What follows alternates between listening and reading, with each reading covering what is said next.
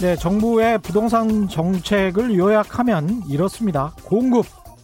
앞으로 3기 신도시 등 가능한 모든 수단을 동원해서 임대 주택도 짓고 하겠으니 좀 기다려 달라. 수요. 앞으로 가격이 안정될 것이니까 서둘지 말고 집 사지 말고 좀 기다려 달라. 그래서 대출도 규제하고 보유세도 강화하고 있습니다. 보통 때 같으면 먹힐 수도 있을 것 같습니다. 그러나 지금은 경제 환경 자체가 다릅니다. 사상 최저금리, 유동성, 갈 곳 잃은 돈, 양극화, 자산 시장의 버블화 현상이 세계적으로 진행되고 있습니다. 돈은 먹잇감을 찾는데 부동산은 가장 손쉬운 먹잇감입니다. 정부가 하는 정책은 말하자면 그 먹잇감을 가능한 저 높은 곳에 매달아 놓겠다는 것이죠. 그러니까 사람들은 왜 나는 저걸 먹고 싶은데 저렇게 높은 곳에 매달아 뒀냐 하면서 꽁충꽁충 뛰며 안간힘을 쓰고 있습니다. 무주택 서민들의 심정 많이 조급해졌죠. 법은 멀고 주먹은 가깝다. 비슷합니다. 공급은 저 멀리 미래에 있고 당장의 수요 그건 그게 투기 심리에 의한 것이건 실수요 이건 간에 아주 가까이 했습니다. 정부가 단기간에 시장의 공급 물량을 확대시키면서도 가격 하락을 유도할 수 있는 방법 단기적으로는 저는 1가구 1주택까지를 포함한 양도세의 한시적 인하 밖에 답이 없다 이렇게 생각합니다. 유연하게 대처했으면 좋겠습니다. 규제만으로 집값을 잡아야 한다. 그건 아닌 것 같습니다. 흰 고양이든 검은 고양이든 쥐만 잡으면 되는 것 아니겠습니까? 네, 안녕하십니까. 세상에 이익이 되는 방송 최경련의 경제쇼 출발합니다. 저는 진실탐사 엔터테이너 최경련입니다. 유튜브 오늘도 같이 갑시다. 네, 최근 코로나19 사태 이후에 세계 경제가 일본화 될 수 있다는 우려가 커지고 있는데요. 코로나19 극복을 위해서 각국이 유례없는 부양책을 쏟아내고 재정 적자, 공공부채가 가파르게 증가하고 있는 그런 상황 때문에 그런 것 같습니다. 일본화 끔찍한 이야기인데요. 오늘 세계 경제 일본화 동조 현상에 대해서 김학균 신영증권 리서치 센터장과 함께 이야기 나눠보겠습니다. 안녕하십니까? 네, 안녕하십니까? 예, 오랜만에 또 다시 찾아주셔서 아, 예. 고맙습니다. 예. 지금 저 부동산 때문에 네. 난리인데 네. 어떻게 생각하십니까? 아이고, 이게 뭐... 답이 없는 것 같아가지고 예, 예, 뭐 이게 강박감도 있고 예. 어쨌든 이제 자산 가격이라고 하는 게 자기 강화적으로 올라가는 경우들이 있어요. 그렇죠. 그러니까 뭐 예. 조급증이나 지금 이제 한국 사회의 그런 조급증이나 불안감이 아주 극대화되고 있는 것 같아요. 예. 또뭐 냉정하게 말하면 정책에 대한 냉소적인 그런 그렇죠. 성격도 있는 것 같고. 예. 근데 저는 정부가 정말 마음 먹고 칼을 휘두르면 음. 이게 부동산이라는 게 저는 궁극적으로는 이게 경착륙이 문제지. 그렇죠. 결국 영향을 받고 또 경제적인 논리로 보더라도 이제 가격이 많이 올랐는데 우리 부동산이 이제 좀 흔들렸던 경우를 보면 97년 외환위기 직후가 그랬고 2008년 글로벌 금융위기 직후가 그랬습니다. 그렇습니다. 예. 근데 한국은 굉장히 개방도가 높은 시장이라서 외적인 충격이 오게 되면은 부동산 시장도 흔들리게 되는 거거든요. 그렇습니다. 그렇게 본다 그러면 우리가 통제 못할 리스크는 있는 거고 또 세상이라고 하는 게 한 10년에 한 번씩은 뭐 무슨 일들이 터지는데요. 그렇습니다. 그렇게 본다 그러면은 이제 예. 꼭 우리가 저금리 뭐 이런 것만으로 또 자산 가격이 많이 오른 상황에서 그렇죠. 뭐 늘 그렇게 정당화될 수는 저는 없다고 생각이 되고 예. 이게 한 번 들어가는데 굉장히 많은 돈이 들어가는 거 아닙니까? 예. 또 전국적으로 갚아야 되는 거고 예. 그렇게 된다 그러면은 조금은 지금은 경제적으로 보더라도 여러 가지로 뭐 좀 뭐 부동산 한번 집을 팔아 보려고 하는 그런 심리들도 있을 수가 있, 는 거거든요. 그 있을 수 있는 것 같아요. 충분히. 오히려 그런 부분들을 조금 자극을 하는 지금 뭐 말씀하신 예. 것처럼 한시적 양도세 인하라든가 이런 음. 것들도 뭐 한시적이다라고 하는 단서를 좀 달게 되면은 예. 조금 저는 팔 사람도 있을 것 같거든요. 예. 아무리 자산 가격이 장기적으로 오르더라도 예. 계속 오를 수는 없고요. 또 분명한 거는 이렇게 가파르게 올라간 자산 가격은 또 조정을 받는데 예. 뭐 이런 얘기합니다. 뭐 이 노무현 정권 때 집값 많이 오르고 글로벌 금융위기 직후에 뭐뭐 떨어져 봐야 얼마나 떨어졌냐. 음. 근데 그거는요. 우리가 떨어진 거를 경험하고 그렇죠. 뒤에 오른 걸 알기 때문에 그렇게 얘기를 하는 거지. 예. 그 당시에 뭐 구조가 바뀐 게 뭐가 있어요. 인구나 근데 미분양이 늘고 떨어질 때는 또 시급했어요. 그런 일들이 예. 또 이제 발생하기 때문에 예. 조금은 저는 좀 팔 수 있는 길을 좀 열어주는 것도 어떤가 이런 생각이 드네요.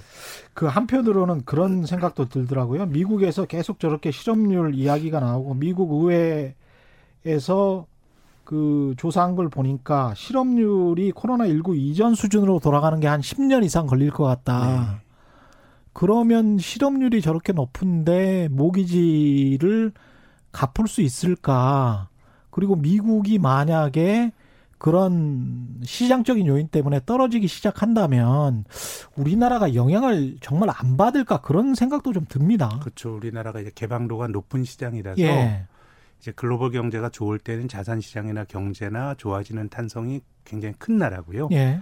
이제 글로벌 경제가 나빠지게 되면은 뭐 음. 좋건 싫건 간에 영향을 받을 수 있는 그런 요인이기 때문에 전체적으로 글로벌 매크로의 구조가 상당히 뭐 코로나 이후로 우리가 뭐 전체적으로 수습하고 있기는 하지만은 예. 자산 가격을 제외하고 실물 경제의 흐름을 본다 그러면 조금 거시 경제적으로는 좀 불안한 환경이니까 음. 이게 저는 뭐 글로벌 경제 환경이 불안이 한국의 자산 시장으로 전이가 될 수가 있기 때문에 예. 너무 뭐 우리가 아 정책 안 먹힐 거야 뭐 금리는 너무 낮아 이렇게만 볼 일은 아닌 것 같아요. 그렇습니다. 예. 예. 마키님은 언론이 부추기니까 더더 조급증이 난다 뭐 이런 말씀이신 것 같고요. 노을비님은 지금 최소 4억 원 이상 아파트 신고가 찍고 어 그러는데 30대는 소득이 높은 사람들이 많습니다. 신혼 부부 특권 같은 걸 못 쓰니까 그냥 영끌해서 영혼까지 끌어모은다는 이야기죠. 그래서 질러버리는 거죠. 특공 해당 안 되고 가점은 낮으니까. 이것도 결국 뭐 심리가 아 계속 올라갈 것 같아 같다라는 그런 자기 확신이 드니까 네. 그러는 거죠. 뭐. 뭐 자기 강화적으로 예. 그렇게 올라가는 과정인 것 같은데 예. 근데 집은 어쨌든 전 집을 생각해 보면은 올라가는 게 내 인생에서 정 이게 평가에 이긴 경우가 되게 많아요. 예. 집은 내가 사는데 지금은 파는 것도 겁나고 그렇죠. 내가 그 굉장히 연봉보다 많은 빚을 내서 지금 이제 갚아야 되고요. 예. 또 세금도 더 내야 되고. 예, 그 팔고 나면 또 동일한 조건으로 가기가 힘든 거거든요. 그렇습니다. 그래서 이게 정말 예. 정말 이그 그 타임 스팬이 긴 자산이거든요. 음. 그런 거라 그러면은 1년, 2년 볼 게 아니고 예. 조금 길게 내가 이걸 갚아야 되고 이런 거라 그러면 제가 너무 공자님 같은 말씀을 해서 아마 좀 조바심 가진 분들이 마음에 안 닿으실 수도 있는데 근데 내가 오랫동안 갚아야 되고 예. 뭐 이게 또 쉬 팔기도 힘든 그런 자산이라고 생각하면은 음. 저라면 조금 기다려 보는 게 예. 맞지 않을까 이런 생각도 들고 또 그렇죠. 가진 사람들도 좀 비슷하게 그런 생각을 또 할 수도 있기 때문에 그렇습니다. 조금 유연하게 좀 행동할 수 있는 길을 열어주는 게 저는 좀 맞지 않나 싶습니다. 예. 근데 문재인 대통령이 주식 시장에 관련해서 언급하시는 경우가 별로 없는 것 같은데 이거 처음인 네, 것 같은데. 네. 그 주식 시장 활성화도 이야기하고 개인 투자자를 응원하기 위해서라도 좀 과세 정책이 좀 바뀌었으면 좋겠다. 그러니까 기존에 이제 양도 차익 과세 하는 것에 관해서 이야기를 하는 것 같습니다. 네, 네. 지금 뭐 어쨌든 주식 시장에서는 양도 차익 과세가 좀 이슈가 됐는데요. 예.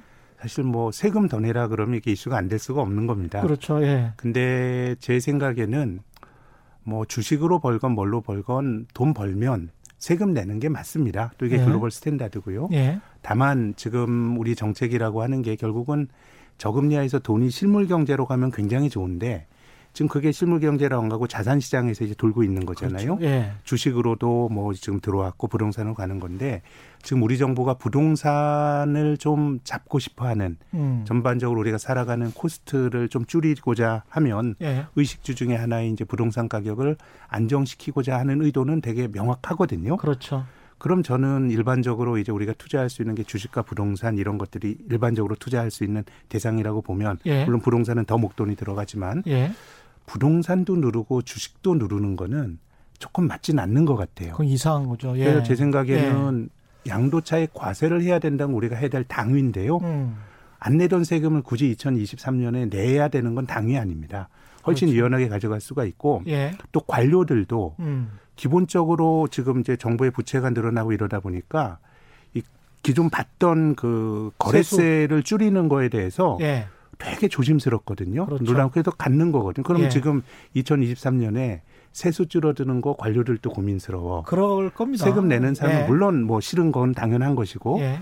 근데 부동산을 누르는 과정에서 주식까지 저는 누를 필요는 없는 것 같고요. 예. 그런 거라 그러면 기왕 안 내고 이렇게 왔던 거라 그러면은 음. 그 2023년이 아니라 조금 시기를 뒤로 좀 늘리는, 예. 좀 늦추는 뭐 그런 유연성은 좀 발휘할 수도 있다고 생각합니다. 그러면서 사실은 거래 대금이 많아지면 네. 거래세가 지금 수준이고 양도 차익 과세를 어 조금 좀 미룬다고 한다면 오히려 정부 입장에서도 정부가 원하는 세수 확대는 될 수가 있어요. 조금 본인들 입장에 좀 자신이 없는 거거든요. 예. 자신이 없는 거니까요. 예. 조금 뭐 저는 뭐 돈이 어쨌든 갈 수 있는 방향을 음. 열어줘야 되는데 부동산도 누르고 안 내던 세금을 갑자기 주식 갑자기는 아니죠. 물론 네. 정부의 계획이 있었습니다만은 네. 안 내던 세금을 굳이 지금 이 시기에 기계적으로 하는 것보다 음. 양도차익과세는 내야 되는 게 맞다고 보지만은 예. 시기에 있어서는 좀 유연함을 발휘해 주기를 바랍니다.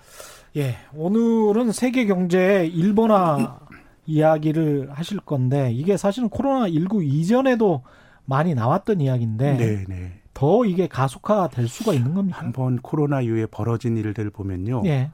중앙은행이 양적 완화를 더 강화하는데요. 예. 양적 완화를 제일 먼저 했던 나라가 일본입니다. 글로벌 어. 금융 이전에 예. 2001년부터 했고요. 그렇죠. 또 정부가 부채를 굉장히 많이 쓰면서 공공 부채가 늘어나는데 예. 그걸 뭐 가장 먼저 했던 90년대부터 일본이 부채를 계속 늘리다 보니 정부 부채가 GDP의 240%까지 갔고요. 예. 또 심지어는 우리가 이번에 재난 기본소득 받았죠. 예. 비슷한 정책들이 많은 나라에서 나오는데 일본은 이미 1999년에 소비가 안 되니까 상품권을 준 적이 있습니다. 그러니까 어떻게 보면 저는 일본화에 예. 대해서 예. 한 20년 전만 하더라도 한국에서는 일본 전문가도 많았고 왜냐하면 이제 우리의 발 성장 전략이 일본을 좀 비슷하게 따라가면서 일본을 극복하자라고 하는 그런 어떤 성장 전략이었는데 음. 2000년대 들어와서 일본이 잃어버린 20년을 겪으면서 일본이 굉장히 나쁜 모델이 돼버린 거예요. 또 우리 뭐 자동차나 한국의 예. IT 업체들이 약진을 하면서 야 우리가 일본보다 나은 거 아니야? 라는 음. 자각도 생겼고 예. 그리고 또 한국 사람들이나 혹은 글로벌 전체적으로 일본화에 대해서 사람들이 가질 수 있는 인지적 오류 중에 하나가 자산 버블을 생각해서 그런 것 같아요. 그렇습니다. 일본화가 예. 집값 떨어지고 그런 건데 예. 근데 저는 일본의 자산 버블이 매우 예외적인 경우고요. 저는 어. 오늘 말씀드릴 게뭐 예. 집값이 떨어진다, 주가가 많이 떨어진다 이런 차원의 문제가 아니고 예. 그걸 제외한 다른 행태적으로 보면은 어. 뭐전 세계가 특히 이제 고령화가 되면서 예. 나타나는 여러 가지 현상들에 대해서 우리가 한번 좀 깊게 숙고할 필요는 있는 게 아닌가 싶습니다. 아, 보편적으로 비슷한 현상이 좀 나타나는 측면이 이미 있나 일본이 보네요. 조금 더 먼저 간 것 같고요. 예. 우리가 많은 예측들이 사실은 좀 틀리기도 하고 또 비관적인 전망일수록 틀릴 확률이 높은 것은 어떤 경고를 하게 되면 또 이 공동체가 거기에 대해서 또 뭐 대응을, 대응을 하다 보니까 예. 근데 그래도 잘 안 틀리는 전망이 사람 머릿수에 대한 전망인데요. 인구 인구요. 예. 예, 인구에 대한 전망이고 또 이제 고령화가 되어 나오는 여러 가지 행태적인 전망들은 비슷하게 갈 수가 있는데 예. 제 평가로는 일본이 잃어버린 20년을 겪고 나서 해도 해도 안 되니까 아베노미क्스라는 걸 했는데 네. 결과적으로 저는 실패의 길로 가는 것 같고 유럽이 일본의 길을 그냥 따라가는 것 같은데요. 지난 10년이 아. 뭐 성장해봐야 1% 성장, 예. 공공부채 계속 늘어나고 예. 저금리가 고착화되고 그래서 한번 뭐 한국이 그런 길을 갈지 안 갈지는 모르겠습니다만 한번 지금 우리가 깊게 숙고해 볼 만한 가치는 있다고 봅니다. 유럽도 인구 문제 근데 거기는 또 아프리카나 난민들이 많이 이렇게 밀려오는데 아 그걸 또 차단하니까 그렇군요. 인구가 주는 나라는 이제 일본이 예. 일본처럼 인구가 주는 나라들은 이제 선진국 중에서 많지는 않은데 예. 이제 그 그, 그 공동체에서 노인 인구가 차지하는 비중들 음. 이런 것들은 뭐 고령화가 되는 과정은 지금 뭐 유럽 나라들이 뭐 한국보다 그렇게 먼저 가고 있기 때문에요. 예. 그래서 저는 인구 구조가 주는 사회적인 특성, 예. 보수화 뭐 이런 것들이 좀 있는 게 아닌가 이런 어. 생각을 합니다. 일단 하나 하나씩 차근차근 세계 경제가 어떤 면에서 일본과 비슷하게 가고 있는지 말씀을 좀 해주십시오. 네, 일단 예. 뭐 말씀드린 것처럼 관치 경제로 바뀌고 있습니다. 관치 경제. 중앙은행이 돈 풀고 있고 예. 정부가 바치고 있고 그럼에도 불구하고 성장은 둔화가 되고 있고 과거 같으면 예. 10년 전, 20년 전 같으면 이런 거 전부 다 관치 경제라 그래서 언론이 엄청나게 비판했을 네, 것 같은데. 네. 근데 전 세계가 다 이러고 있으니까. 그러니까요. 예. 그리고 또 한편으로는 아, 일본의 잃어버린 20년을 평가하는 기준 중에는 야, 일본이 뭐 그냥 돈도 생산적인데 못 쓰고 예. 그러면서 국가 부채만 늘어나고 뭐, 뭐, 그렇게 별로 이제 경제적으로 뭐 효율적으로 대처 못했다는 견해도 있지만 예. 또 다른 견해는 뭔가 일본이 그렇게 정부가 나서서 받쳐주니까 20년 동안 공동체가 깨지지 않고 유지가 됐다라고 하는 견해도 있는데 예. 좀 형편이 좋을 때는 아, 일본의 모델이 나쁜 것 같았는데 뭐 지금 세상이 그렇게 되고 있는 거 아닙니까? 정부가 바치면서 예. 또 그런 어떤 행동의 당위성에 대해서도 코로나 발병 이전보다는 음. 사람들의 수용도가 높아진 거죠. 그렇죠. 예, 그렇기 때문에 미국도 하고 유럽도 하고 다니까요. 그렇게 하고 있죠. 예. 근데 뭐 그 길을 거의 뭐 어떻게 보면 일본이 했던 길이 예. 성공적이다라고 평가하는 사람들은 별로 없지만 성공적은 아니지만 가장 먼저 했고 예. 그 길을 글로벌 경제가 비슷하게 가고 있는 것 같은데 크게 보면 관치 중앙은행과 정부의 관치 예. 또 저금리의 고착화 뭐 예. 이런 것들이 어좀 이제 일본이 다른 나라들보다 먼저 걸어간 길이라고 봅니다. 20년 전에는 이런 행태를 사실은 무지하게 비난했었거든요. 그럼요. 뭐 예. 뭐 정실 자본주의고 뭐 시장에서 하는 게 맞지. 그렇죠. 그렇게 했는 건데 예. 하다 하다 안 되다 보니까 일본도 좀 뭐 그런 길로 갔기 때문에 저는 뭐 일본의 길이 꼭 완전하다고 보진 않습니다만은 예. 한번 좀 연구해 볼 필요는 있는데 그래서 음. 일본화의 특징을 말씀을 드리면 예. 일단 저성장이고요. 저성장. 예. 일본이 잃어버린 20년이란 시기가 아, 주식의 고점은 89년 말이고요. 부동산의 고점은 90년이니까 예. 대략 90년부터 아베가 집권하기 전인 2011년까지 한 22년 정도가 예. 이제 잃어버린 20년인데요. 예. 이 기간 동안에 일본 경제가 한 1.1% 정도 성장을 했습니다. 1년에요? 어, 연, 연율화로 1년에 연, 1% 예. 정도 이제 성장을 한 굉장히 낮은 성장을 한 거고요. 예. 또 중간 중간에 마이너스 성장도 있었고, 음. 그러니까 뭐 이제 우리 마이너스 성장이라고 하는 거는 잘 나오는 현상이 아닙니다. 그렇죠. 예, 우리가 경제 개발한 이후로 마이너스 성장은 80년도 그렇죠. 2차 오일 쇼크 때 그리고 98년 외환위기 때 그때 마이너스 없습니다. 5%좀 넘었었죠. 6.7%인가 예. 했던 것 같아요. 예. 글로벌 금융위기 때도 우리가 이제 플러스 성장을 했는데 예. 어, 일본 같은 경우는 마이너스 성장이 굉장히 빈번하게 나타나면서 결과적으로 성장률이 매우 낮았는데 음. 뭐 저는 뭐 글로벌 경제가 유럽이 지금 1% 성장하고 있고요.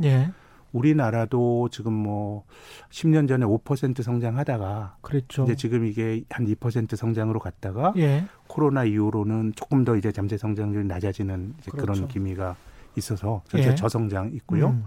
두 번째가 그 디플레이션입니다. 결국 디플레이션. 성장과 물가는 이제 어, 맞물려 돌아가는 건데 예.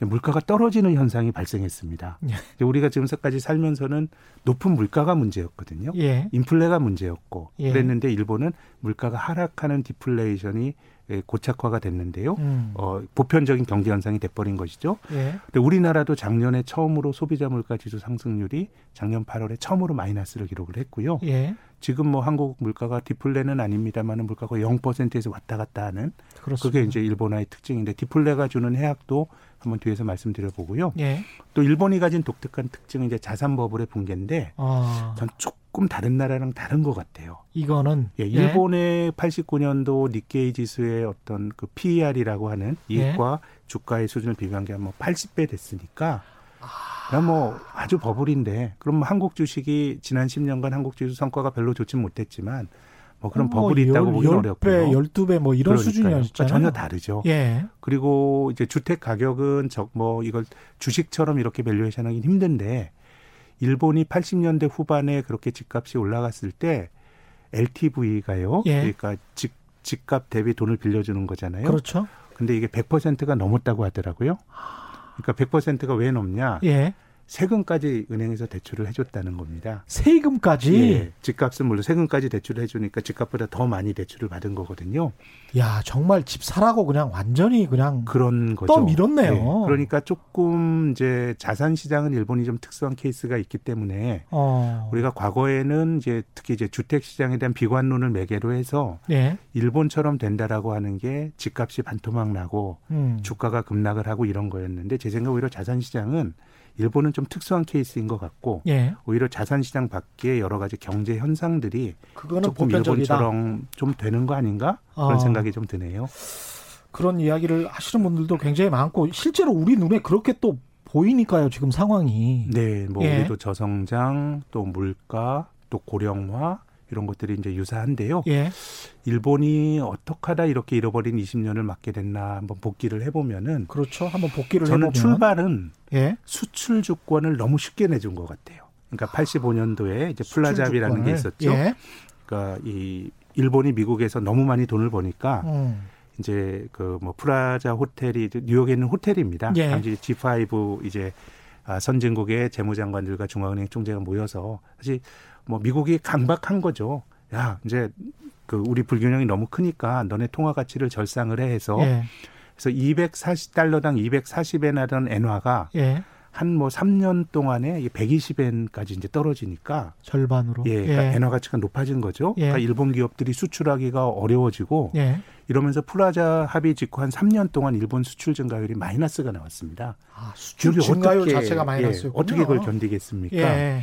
이제 그러다 보니까 일본 사람들이 수출이 안 되니까 성장에 대한 환, 그 기대는 있었고 이걸 예. 내수 부양을 한 거죠. 어. 그래서 뭐 금리도 많이 낮추고 아까 말씀드린 것처럼 주택 시장의 LTV도 과도하게 이제 높이고 하면서 뭐 이제 말도 안 되는 버블이 생겨버린 겁니다. 아. 그래서 뭐 우리도 뭐, 뭐 주택이 버블인지 아닌지 모르겠습니다만은 이 경제가 지속하기 힘든 버블이 지속되진 않거든요. 그렇죠. 그래서 일본은 주가는 89년도부터 떨어졌고 이제 부동산 가격은 90년부터 떨어졌고 예. 뭐 이렇게 진행이 되다가 일본이 90년대 중반부터 고령화가 강화가 됐습니다. 어. 예, 이제 생산 가능 인구가 줄어버리고 예. 이런 일들이 발생을 하고 또 일본이 아베 집권하기 전에 일본이 뭐 기본적으로 자민당이 장기 집권을 했는데 그 총리의 연평균 집권 기간이 아베 하기 전에 11개월밖에 안 됐습니다. 예. 그러니까 정치적으로 굉장히 예. 단명하고 불안하고 또 여러 가지 정책 실수도 있고 하다 보니까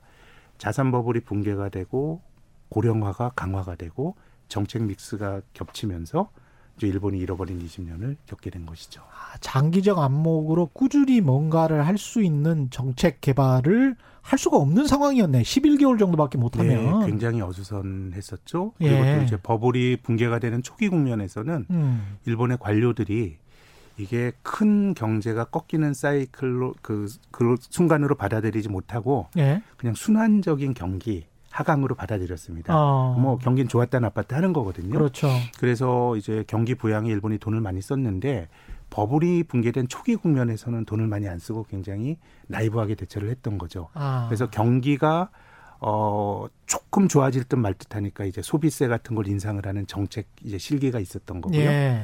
그러니까 소비세에서 소비 죽여버리고 2년 지나서 상품권 주고 이거는 이제 잘못된 선택을 한 거였거든요. 완전히 예. 지그재그로 갔네요. 근데 이제 예. 저는 좀 주목하는 것은 고령화가 조금 이제 진전이 돼버리면은 예. 뭔가 경제가 되게 어려워지는 것 같아요. 사회가 보수화되는데요. 예. 제가 앞서서 그 일본이 디플레이션에 들어간 게 일본화의 주된 그 내용이라고 말씀드렸는데 디플레이션은 물가가 하락하고 경제 주체들이 물가가 하락할 것이라는 기대 심리를 갖게 되는 겁니다. 예. 그럼 이제 우리처럼 기본적으로 이제 뭔가 올라가는 세상에서 살았던 사람은 장바구니 물가가 올라고 이게 불편하지 떨어지는 게 뭐가 문제야? 뭐 소비자가 물가가 싸지면 좋은 거 아니야 생각할 수도 그렇죠. 있는데 예. 일단 디플레가 나오는 건 이유는 두 가지입니다. 경제적으로 보면 수요가 약하든가 물건 어. 가격이 떨어지는 공급이 너무 많든가 예. 이두 가지인데요. 전 앞서서 일본이 수출 주권을 포기한 게 실수였다고 생각하는 이유 중에 하나가 80년대 후반에 일본의 문헌들을 보면 일본의 내수에 대해서 어정쩡한 자신감이 있었던 것 같아요. 1억 어, 내수. 예. 근데 생산성은 좋아지고 물건 공급은 많이 하는데 예. 그그 팔로가 수출을 조금 등한시하고 내수로만 하게 되면 가격은 떨어질 수밖에 없는 건데요. 예. 근데 디플레 기대 심리가 형성이 됐을 때 부작용은 뭐냐면 디플레 경제에서의 미덕은요. 안 하는 게 버는 것이랍니다.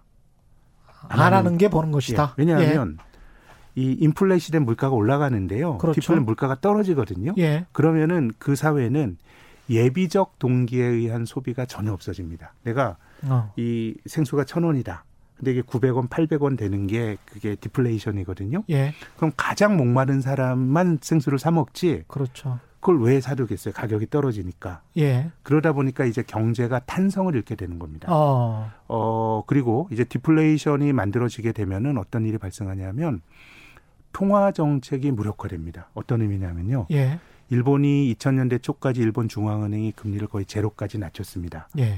금리를 낮추면 사람들이 뭔가 대출을 받아서 투자를 하든가 소비를 해야 되는데 예. 일본 사람들이 금리가 떨어지는데 오히려 빚을 갚았습니다. 그럼 어떻게 해석을 해야 되나요? 제 생각은 예. 이 디플레가 고착화되게 되면 예. 디플레라고 하는 건 물건 가격이 떨어지는 거고요. 예. 돈의 상대적 가치가 높아지는 겁니다. 어. 그러면 이제 은행이라든가 금융기관으로부터 대출을 받은 사람은 돈으로 갚아야 되잖아요. 예. 그래서 채무자에게 디플레이션은 독입니다. 돈의 가치가 높아지는데 내가 돈으로 빚을 지고 있다 그러면은 내가 실질적으로 경제적으로 갚아야 될 부담이 커지다 보니까 그렇습니다. 디플레 기대 심리가 딱 형성이 돼 버리니까 중앙은행이 금리를 낮춰도 예. 사람들이 대출을 받는 게 아니라 부채를 상환하는 일이 발, 발생을 하면서 또는 저축을 하고 예, 예. 전통적으로 예. 이제 통화 정책이 갖는 어떤 그런 역할들이 잘 안 먹혀들었고요. 앞서서 제가 99년도에 일본이 상품권을 지급했던 정책이 뭐 그때도 실패였고 예. 지나고 나도 실패였는데요. 그랬던 이유가 일본 국민들이요. 이제 그때가 거의 일본 물가가 마이너스가 나오면서 디플레 기대 심리가 생기는 때인데 뭘 했냐면요. 그 상품권을 깡해 가지고 저축을 한 겁니다. 그래서 약구자들만 돈을 많이 벌었다는 겁니다. 그 할인해 가지고 예. 그 사람들은 거기 가지고 소비를 안 하고 예. 그래서 지금 다 그 우리의 정책들도 반면 교사의 정책이 되는 거죠. 아, 이게 지금 좀 들으면서 소름이 좀 끼치는 게 미국 같이 소비를 좋아하는 미국은 정말 소비의 나라 네. 아닙니까? 근데 코로나 19 이후에 재난지원금하고 뭐 실업수당하고 뭐 이렇게 정책을 취했는데 그 중에서 한 75%밖에 안 쓰더라. 그런 통계를 본 적이 있는데 이게 아 기분이 묘해지네요. 근데 예. 뭐 지금 글로벌하게 뭐 아직까지는 이제 디플레로 간 건 아닌데요. 예. 이제 디플레가 딱 고착화가 되면 그런 일들이 발생할 수도 있게 되는 것이고요. 예. 근데 저는 디플레이션이 조금 고령화와도 좀 연결이 되는 게 아닌가 이런 생각이 드는 게 예. 일본은 65세 이상 인구 비율이 한 28% 정도가 됩니다. 음. 고령화가 많이 진전이 된 나라인데요. 선진국에서 은퇴한 노인들의 경우에는요, 기본적으로 이자 생활자입니다. 연금이라는 그렇죠. 게 물가 예. 연동되긴 하지만 예. 기본적으로는 정해진 돈 가지고 살아야 되거든요. 그렇죠. 그러면은 이자 생활자 노인들 입장에서는 그 물가가 올라가는 게 너무너무 싫겠죠. 나는 매월 100만 원 갖고 살아야 되는데 예. 물가가 올라간다라고 하는 건 내 정해진 돈으로 물건을 조금밖에 못 사는 거거든요. 예. 뒤집어서면 돈의 구매력이 떨어지는 겁니다. 음. 또 다르게 생각을 하면 어 이자로 먹고 사는 고정된 돈으로 먹고 사는 사람들 입장에서는 디플레이션이 좋은 겁니다. 내 돈에 100만 원 갖고 할 수 있는 일이 많아지잖아요. 그렇죠. 물가가 떨어지면서. 예. 그래서 저는 고령화가 되면은 특히 이제 연금을 받을 수 있는 선진국에서는 디플레이션을 집단적으로 선호하는 음. 그런 의사 결정들이 내려지지 않을까라는 가, 가설을 갖고 있는데요. 근데 저 2000 그 게다가 정치인들이 노인이라면 또 머릿수 표가 예. 더 많잖아요. 그러네요. 투표권 예. 많고 어 2008년도 글로벌 금융위기 직후에 유럽에서 재정 위기가 생겼을 때 어, 뭐, 이제 막 돈을 막 이시비가 돈을 풀어야 한다 그럴 때 가장 반대했던 게 독일의 분데스방크입니다. 예. 근데 이제 이, 이 독일 게르만 사람들이 굉장히 좀 어, 재정 규율이나 이런 게 강한 것도 있고 또 한편으로는 과거에 돈 풀어서 발생했던 하이퍼 인플레이션 바이마르 공화국 때 1차 대전 직후에 그런 역사적 트라우마가 있기도 하지만 일본 다음으로 고령화된 나라가 독일입니다. 어. 그렇게 되면 돈 풀고 인플레가 생기는 거는 노인들에게 굉장히 싫은 겁니다.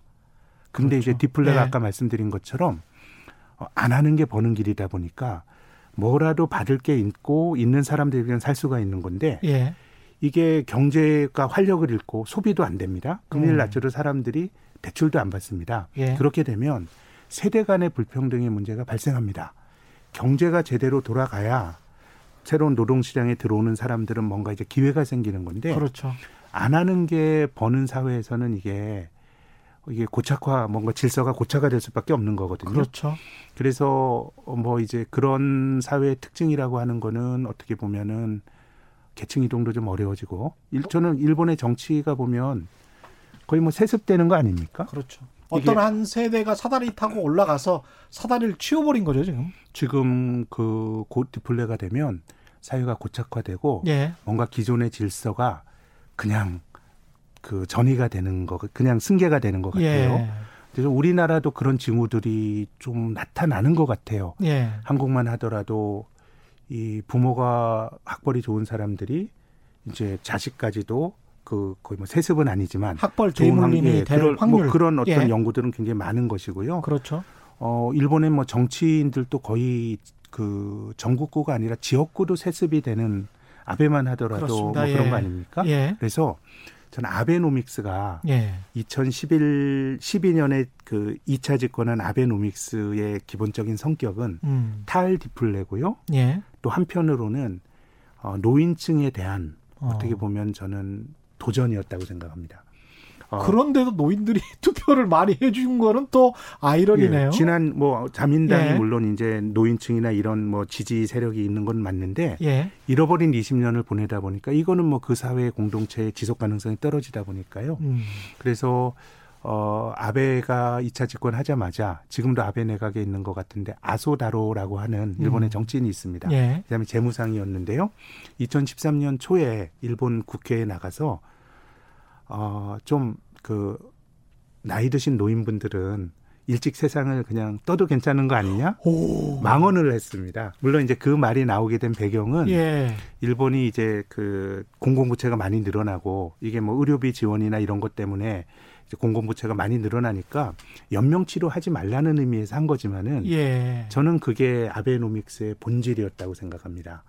그 노인들의 의사 관계에서 계속 그 디플레가 강화가 되다 보니까 사회가 지속 가능하지 않고 무기력해지다 보니까 예.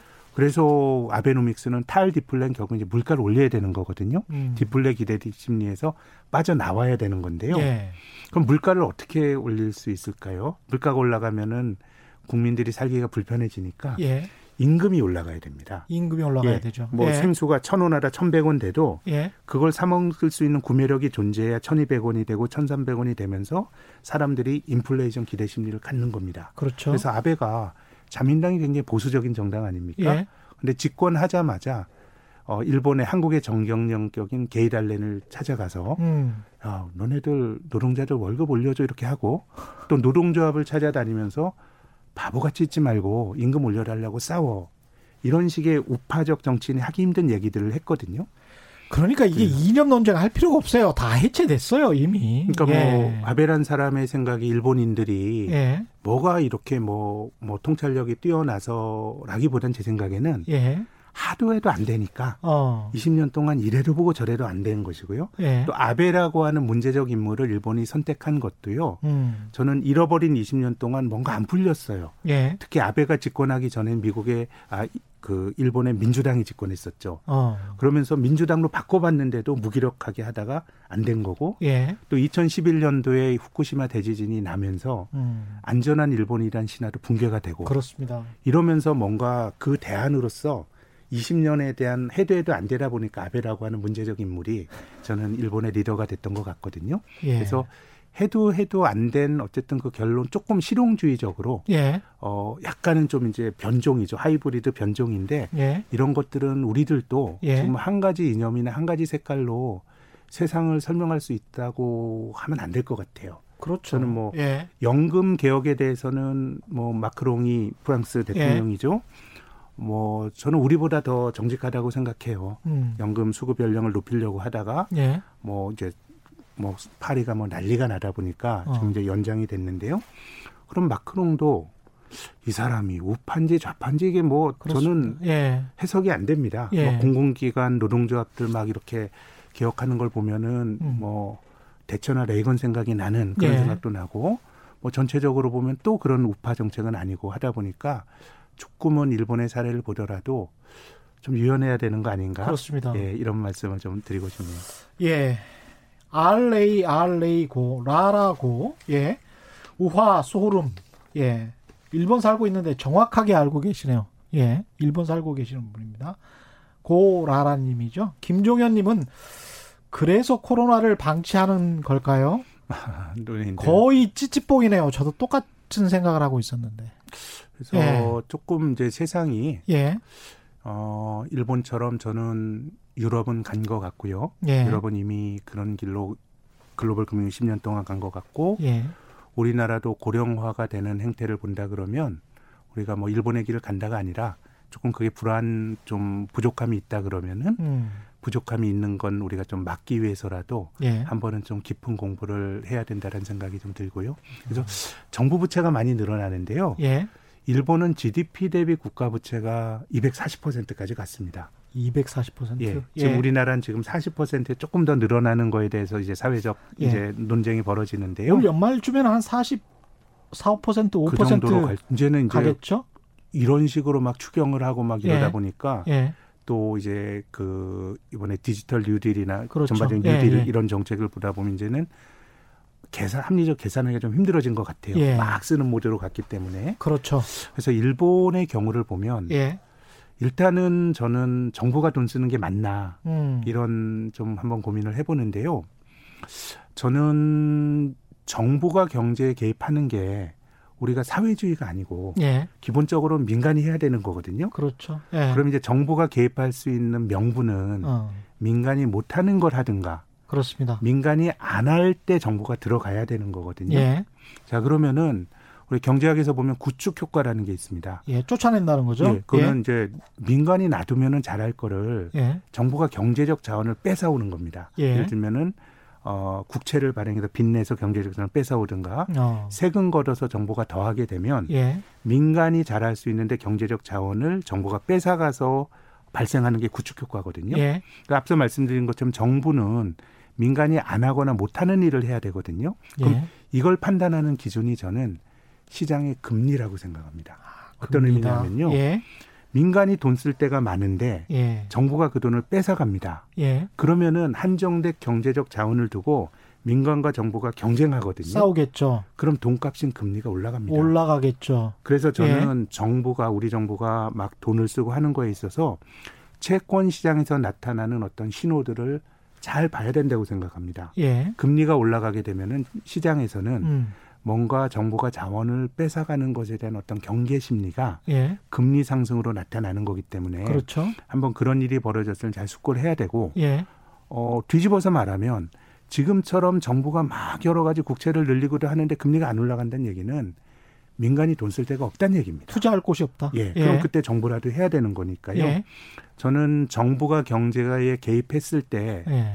시장을 보는 제 입장에서 그 굉장히 합당한 그 기준은 금리라고 봅니다. 그러면 지금 현재 전 세계적인 초저금리 현상은 전 세계적으로 투자할 곳이 마땅치가 않다. 물론 인간이. 이제 인위적으로 예. 중앙은행이 이제 채권을 사면서 금리를 낮게 유지하는 것도 있습니다만은 예. 크게 보면 금리가 잘 안 올라가는 세상이 만들어진 거거든요. 지난 10년 동안 사실 예. 코로나 19 이전에도 금리가 잘 안 올라갔잖아요. 그러니까 그거는 이제 민간이 예. 돈쓸 데가 없다는 거니까 예. 저는 오히려 정부가 이럴 때는 뭔가 개입하는 게 맞다고 생각이 되고요. 예. 다만 그거는 이제 정부가 자와 그 민간이 돈을 쓰니까 정부가 개입할 수 있는 어떤 명분이긴 한데 그 돈을 정부가 어디에 쓰느냐 이건 다른 차원의 문제예요. 어. 근데 어쨌든 금리가 안 올라간다는 거는 민간이 돈 쓸 데가 없으니까 그때는 정부가 뭐라도 정부 개입의 정당성이 있는 것 같고요. 또 두 번째 말씀드리고 싶은 거는 일본이 GDP 대비 국가 부채가 240%까지 갈 수 있었던 이유는요. 예. 일본 정부가 발행한 부채를 일본 사람들이 사줘서 그렇습니다. 그렇죠. 예. 예. 그게 왜 중요하냐면 음, 지금 시대에 어떤 그 정부 부채가 늘어나고 공공 부채가 늘어나면 우리 후세대에서 세금 더 내서 갚아야 되는 건 맞거든요. 그렇죠. 그 세대 간의 불평등이 발생합니다. 예. 근데 그 나라 정부의 부채를 그 나라 국민이 들고 있다 그러면요. 세대 간의 불평등의 문제를 조금 완화시킬 수 있습니다. 왜 음. 그러냐면 일본 사람들이 어 보험회사나 아니면 은행 같은 데 돈을 맡겨서 결국 일본 사람들의 돈을 가지고 일본의 금융기관이 일본 정부의 국채를 지금 사주고 있는 거거든요. 그렇습니다. 그러면은 자기 부모가 예. 일본 정부에 대한 채권자입니다. 예. 그럼 자식은 상속 받아요 부모로부터. 아 그렇죠. 부채뿐만이 아니고 자산도 채권, 상속을 자산도 상속받게 된다. 그렇게 예. 되면은 그 세대가 세금을 더 내더라도 예. 정부 부채를 그 세대가 소화한다 그러면은 그 내부적으로 소화가 된다 그러면 어, 후세는 예. 어, 자산과 그 국채 정부로 그 부모로부터 받는 일본 정부에 대한 국채 자산과 예. 세금을 더 내야 될 부채를 같이 받으니까 그렇죠. 조금의 불평등을 완화시킬 수 있다. 다만 예. 세대 내의 불평등은 발생하죠. 부모로부터 뭐 상속 받은 게 없는데 세금은 다 같이 내야 되니까 그래서 당연히 그렇겠습니다. 부채 예. 내부화가 굉장히 중요하고요. 예. 그래서 저는 최근에 이제 외국인들이 한국 국채를 많이 산다고 하는데 음. 이게 뭐 외국인 투자가들이 개방화된 시장에서 한국에 대해서 긍정적인 평가란 점에서 나쁘지 않다고 봅니다만은 예. 우리가 지금 뭐 내부적으로 돈이 부족한 것도 아니고 그렇죠. 예. 그래서 저는 그 GDP 대비 국가 부채 비율이 170%인 그 그리스는 그 국가 부도 위기에 몰리고 예. 240%까지 갔던 일본의 국가 부대 부도가 안 몰린 거는 예. 부채를 내부적으로 소화했기 때문이라고 보는데요. 아. 그렇게 본다 그러면 우리는 일본처럼 국가 부채 비율이 뭐 200%가 넘게까지 가기는 매우 어렵습니다. 왜냐하면은 그렇죠. 예. 일본은 쌓아놓은 그 가계 자산이 예. 가계 순금융 자산이 GDP의 210%나 됩니다. 어. 그러니까 일본 정부가 빚을 내도 그렇죠. 그거를 이제 수용할 수 있는 어떤 그런 어, 여력이 있는데 예. 우리는 이제 GDP 한 90% 정도밖에 안 되기 때문에 그렇죠. 예. 전체적으로 보면 일본처럼 늘어나긴 어렵습니다만은 음. 어, 전체적으로 부채를 우리가 내부화시키는 게 음, 세계 간의 불평등을 좀 완화시킬 수 있는 길 중에 하나라고 봅니다. 그러니까 국부 순자산이 있는 범위 내에서 네. 국민들이 아까 90%라고 말씀하셨는데 네, 네. 지금 이제 정부의 부채가 한 4, 50%라고 본다면 네. 그 정도 범위 내에서 운용이 된다면 다음 세대가 그렇게 짊어질 네. 뭐 부채의 양도 그렇게 크지 않고 그 다음에 음, 네. 내부화가 잘 진행이 된다면 네. 외국에서 갑자기 어, 지금 위기니까 돈 갚아 이런 어떤 압박에도 시달리지 않을 수 있다. 그럼요. 예. 또뭐그 외국인들이 많이 가지고 있다 그러면 계속 부채가 차환이 되더라도 예. 이자는 외국인들이 가져가게 되는 거고요. 그렇죠. 내부화되어 있다 그러면 뭐 일본 정부가 채무자 일본 어. 국민이 채권자 예. 그리고 그거는 뭐 다음 세대로 승계가 되는 거기 때문에 그렇죠. 조금 이제 부채의 내부화 여부가 정부 부채가 늘어나는 인계치를 산정하는데도 예. 저는 판단의 기준이 될 수 있지 않을까 생각합니다. 달러 국채 너무 좋아하지 마시고 대한민국 국채 많이 사십시오. CECI님은 부동산 문제를 이야기할 때는 욕망을 인정하자. 두 번째는 내려도 문제임을 솔직히 이야기하자. 최경영의 경제쇼에서는 다 하고 있습니다. 예, 그러시니까 들으겠죠. 들으시겠죠. 오마오가님, 저는 경제금융 공부하면서 플라자 합의 나올 때마다 짜릿해요. 약간 소름이 끼칩니다. 어, 김광민님, Bank of Japan, 가 일본 중앙은행이죠. 네. 예. 재무제표상 자본금이 10억 엔의 정부 출자로 엔화를 막 찍어대고 주식도 사들이는데 미국이 봐주고 있다는 설. 미국이 봐주고 있다. 음.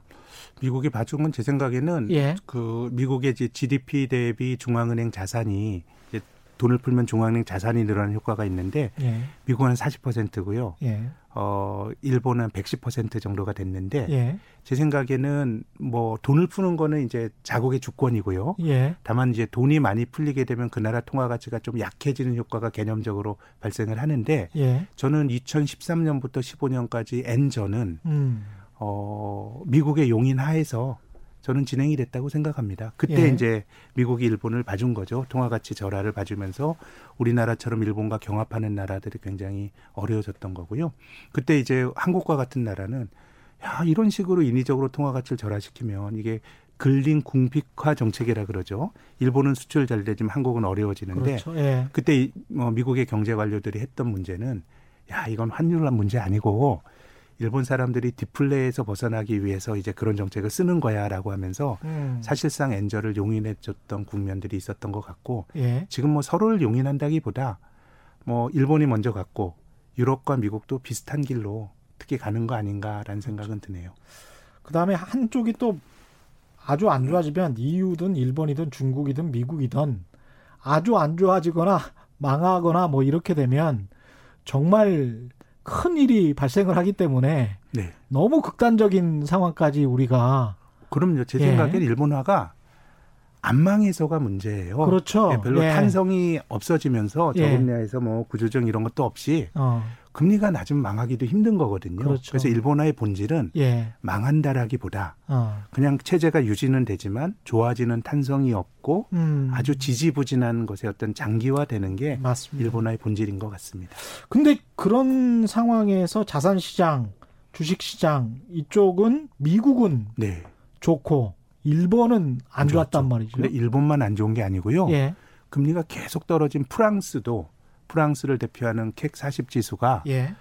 지금 2000년대 들어서 거의 제자리 걸음했습니다. 어. 그러니까 금리가 떨어진다고 위험 자산이 올라가는 건 아니고요. 예. 이론적으로 보면 금리가 마이너스라 그러면 주식 가치는 무한대까지 갈 수 있는 거지만 주식이라고 하는 결국 성장이 있어야 오릅니다. 어. 예. 뭐 예. 미국이 올라가는 그렇죠. 거는 금리도 낮지만 뭔가 기업 쪽에서 팡이라고 하는 기업들의 성장이 있는 것이고요. 맞습니다. 예. 그래서 프랑스나 일본처럼 금리가 마이너스까지 떨어진 나라의 주식의 장기 성과가 음. 왜 이렇게 안 좋을까라고 생각을 해보면 결국 성장이 없기 때문이고요. 예. 우리나라도 이 최근 10년 동안의 종합주가 지수가 1%도 못 올랐거든요. 예. 금리는 계속 낮아졌잖아요. 예. 결국 성장의 문제죠. 일부 뭐뭐 어.